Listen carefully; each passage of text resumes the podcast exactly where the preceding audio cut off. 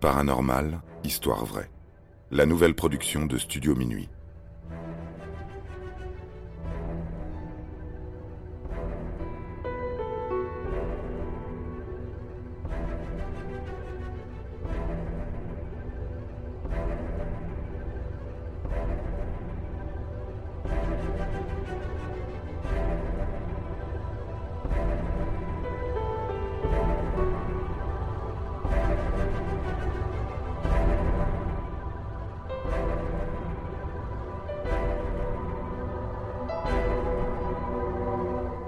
Démon du Devonshire, les sabots du diable. Les cryptides sont des créations curieuses de la nature dont aucune étude scientifique n'est capable de prouver l'existence. Pourtant, pour certaines personnes, ces curiosités, voire ces monstruosités qui peuplent la Terre, sont bien réelles. Il suffit de se référer aux nombreux témoignages et aux différentes preuves rassemblées dans des écrits ou des photographies pour se rendre compte. Au milieu du XXe siècle, le biologiste écossais Ivan Sanderson invente le terme de cryptozoologie pour désigner l'étude d'animaux extraordinaires auxquels la communauté scientifique n'accorde aucun crédit.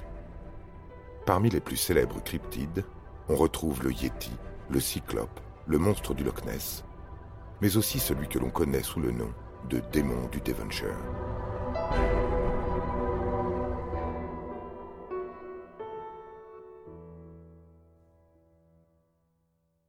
Est-ce un animal dont on ne connaît pas encore l'origine, ou est-ce le diable qui a terrorisé une bonne partie de la population anglaise au milieu du XIXe siècle? À moins que ce ne soit un simple canular. Quoi qu'il en soit, plus d'un siècle et demi plus tard, personne n'a été encore en mesure d'expliquer l'étrange phénomène qui s'est déroulé dans le Devon, en Angleterre. Pourtant, ce ne sont pas les théories qui manquent. L'affaire des sabots du diable prend place dans la campagne anglaise autour de l'estuaire de l'Essex. Nous sommes en février 1855, l'hiver est particulièrement froid et enneigé. Durant cette période, les habitations en campagne semblent complètement isolées du monde. Les paysans limitent leurs activités. Leur quotidien est ralenti par la neige et par le froid. Ils attendent que les beaux jours reviennent. Dans de telles conditions, il est facile de se sentir vulnérable. Le moindre événement inhabituel peut être considéré comme une véritable menace pour les habitants du Devon. Imaginez alors à quel point ils ont dû être terrifiés lorsqu'ils ont découvert des traces de sabots dans la neige.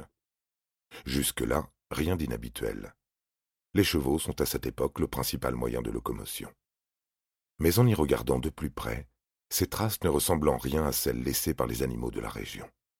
Les empreintes mesurent 10 cm de long pour 7,6 cm de large très précisément. On détermine l'espace entre chaque empreinte, le résultat dépasse la compréhension. Elles varient entre 20 et 41 cm et se suivent en file indienne. Impossible pour un cheval, ni même pour une chèvre ou un sanglier. Si l'on en croit les descriptions, il s'agit d'un animal pourvu de sabots fendus, se tenant exclusivement sur deux pattes.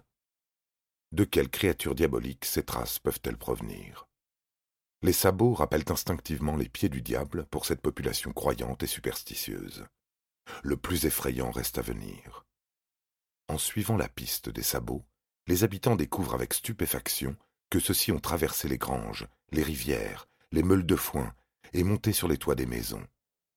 On aurait dit l'œuvre de quelque chose déterminé à traverser la région, quitte à défier toutes les lois de la physique. Dans la région, on se questionne entre voisins. Avez-vous entendu quelque chose cette nuit? Quelque chose marchant sur un toit, ça devrait s'entendre. Pourtant, aucun habitant du Devon ne se souvient d'avoir vu ou entendu quelque chose.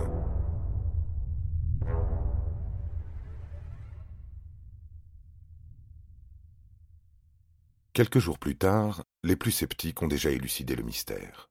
Il ne peut s'agir que d'un phénomène naturel dont la science ne peut comprendre l'origine, faute de moyens. La pensée scientifique s'oppose à la pensée religieuse. À la messe du dimanche, les hommes d'Église appellent à se repentir. Ceux qui ont commis des péchés dans cette région semblent être très nombreux si l'on en croit les prêtres, puisque l'étrange phénomène est apparu en une trentaine d'endroits différents du Devon et dans le Dorset, une région voisine. Des traces sont retrouvées sur un rayon de 160 kilomètres. Une distance considérable, mais un jeu d'enfant pour ce diable qui semble avoir le pouvoir d'ubiquité, comme le décrira le journal Bell Life de Sydney. L'affaire des mystérieuses empreintes a déjà fait le tour du monde.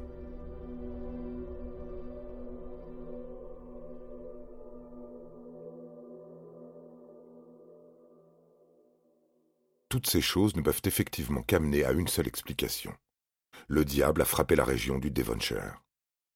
Quel autre être humanoïde porte des sabots fendus? Quel plaisantin serait capable de parcourir 160 kilomètres en une seule nuit? Monter sur les toits, marcher sur les murs, fendre les mottes de foin, et le tout sans se faire prendre. Dans cette région d'Angleterre où la superstition remplace la connaissance, tout événement inhabituel échappant à la compréhension de la population est expliqué par un élément surnaturel. Le démon du Devonshire, dont la nature des phénomènes est un très bon sujet d'étude en cryptozoologie, est malheureusement très peu répertorié. Cela ne signifie pas non plus que nous avons affaire à une simple rumeur de villageois. Un article du Times, datant du 16 février 1855, décrit les faits avec précision. On retrouve la trace des empreintes un siècle plus tard dans un article de la revue Transactions de l'Association du Devonshire datant de 1950. L'auteur voulait mieux appréhender l'origine du phénomène décrit dans plusieurs documents et lettres du révérend Elacombi au cours de l'année 1855. Dans l'un de ces documents, on retrouve une fidèle reproduction. Le dessin a de quoi attiser la curiosité des amateurs de mystère, dont celui de l'écrivain, historien et chercheur gallois Mike Dash. Ce célèbre chercheur, passionné par l'histoire d'Angleterre, consacre toute son œuvre à rédiger des livres et des articles rapportant des épisodes dramatiques de son pays. Il accorde autant d'importance à des récits de bataille qu'à des petites anecdotes. L'affaire du démon du Devonshire est loin d'être un simple fait insolite. Il y consacre tout un article intitulé The Devil's Hoofmarks, Source Material of the Great Devon Mystery of 1855, publié dans un magazine scientifique en 1994, le Fourteen Studies. Dans cet article, le chercheur admet qu'une piste scientifique ne peut expliquer ces marques avant de conclure que le mystère demeure toujours. Loin d'être amateur de phénomènes paranormaux, il a avancé plusieurs théories comme le canular, les souris pouvant laisser des marques semblables à des sabots lorsqu'elles sautent sur les toits, et bien sûr des quadrupèdes communs de la région tels que des ânes et des chevaux. Mike Dash essaye d'expliquer les empreintes par des théories bien plus plausibles qu'une visite inopinée du diable dans la région il a suivi la voie d'autres de ses contemporains sceptiques.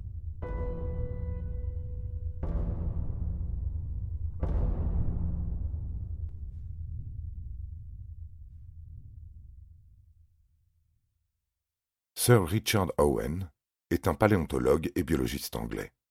Ses travaux scientifiques ont permis de mieux comprendre les fossiles. On lui doit notamment l'invention du mot dinosaure. Sa connaissance pointilleuse des espèces et de leur comportement lui permet d'avancer une explication plausible. Pour Owen, les empreintes s'apparentent à celles d'un blaireau. Selon lui, ces pas ne sont pas des sabots. Il s'agit d'une mauvaise interprétation par méconnaissance du sujet. Le scientifique y voit la forme de la plante d'un pied. Pour lui, ça ne fait aucun doute, puisqu'il est le seul quadrupède plantigrade présent dans la région. Bien qu'il soit de petite taille, cet animal est capable de laisser une empreinte plus grande. L'animal est bien capable de monter sur les toits avec une grande souplesse sans se faire remarquer. La distance parcourue indique l'activité de plusieurs blaireaux éveillés et affamés. Ils peuvent se montrer très furtifs et endurants lorsqu'il s'agit de rechercher de la nourriture, ce qui est logique en cette période de l'année. Au début du XXe siècle, le prolifique auteur de thrillers, Geoffrey Household, apporte sa propre explication au phénomène. L'idée lui vient après une discussion autour du phénomène avec un homme de la région, le major Carter, dont le grand-père, également militaire, travaillait à l'arsenal de Devonport. Ce dernier lui a rapporté qu'à l'époque, on effectuait des expérimentations sur des ballons militaires. L'un d'eux aurait été lâché par erreur depuis l'arsenal. Après avoir causé de nombreux dégâts matériels, les autorités locales ont étouffé l'affaire. Ce ballon expérimental aurait laissé des traces mystérieuses de son passage, évoquant des sabots. En effet, deux manilles, des pièces de fer constituées d'un étrier en forme de U, étaient placées à son bout.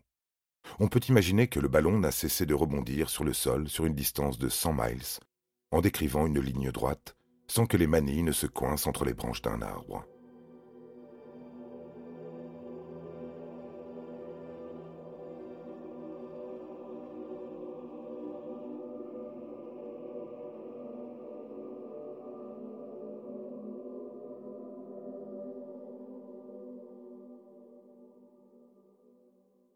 Une explication parmi tant d'autres, à défaut d'autre chose.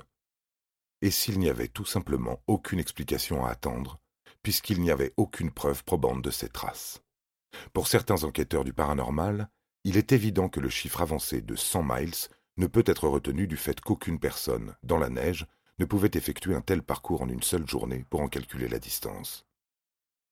Le sceptique et investigateur du paranormal américain, Johnny Kell, avance l'idée que l'on ne peut pas connaître exactement la forme, la taille et la distance de ces empreintes, puisque la description du phénomène varie d'une personne à l'autre.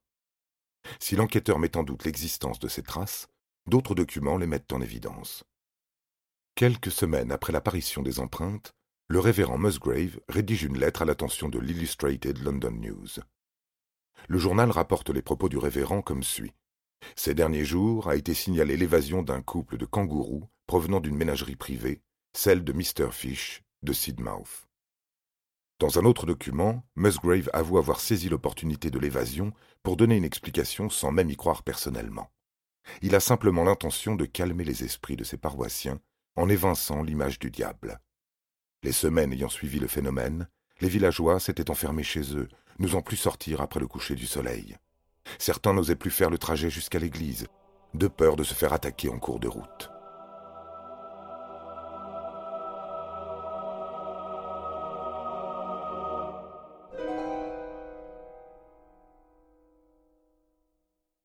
Blaireau, ballon, kangourou ou simple affabulation le mystère des empreintes du diable dans le Devonshire reste entier. Il fait partie de ces phénomènes que l'on ne peut pas expliquer. Et il est loin d'être isolé. Dans un article du Times paru le 14 mars 1940, on apprend que dans certaines régions montagneuses d'Écosse, des empreintes de pieds ressemblant à celles d'un poulain ont été aperçues. La distance séparant les empreintes évoque ceux des bonds d'un lièvre sur une distance de plus de douze miles, soit une vingtaine de kilomètres. Les cryptozoologues cherchent encore aujourd'hui à réunir les différentes preuves de l'existence de ces étranges créatures qui laissent derrière eux des traces qu'aucun zoologiste n'est capable d'identifier. Des cas similaires aux démons du Devonshire ont été rapportés dans d'autres régions du monde. C'est notamment le cas avec le diable du Jersey, dans l'État du New Jersey aux États-Unis. C'est un cryptide bipède à sabots, au corps reptilien, à la tête de chèvre, pourvu d'ailes de chauve-souris. Une autre histoire, plus récente, évoque une créature ayant terrorisé plusieurs banlieues proches de Cleveland le 23 janvier 2000. D'étranges empreintes de pas en forme de U sont apparues au sol, sur les murs des immeubles, les balcons et les trottoirs. La taille des empreintes est similaire à celle rapportée dans l'affaire du démon du Devonshire. Troublante coïncidence, n'est-ce pas? Le diable s'amuserait-il à faire du tourisme?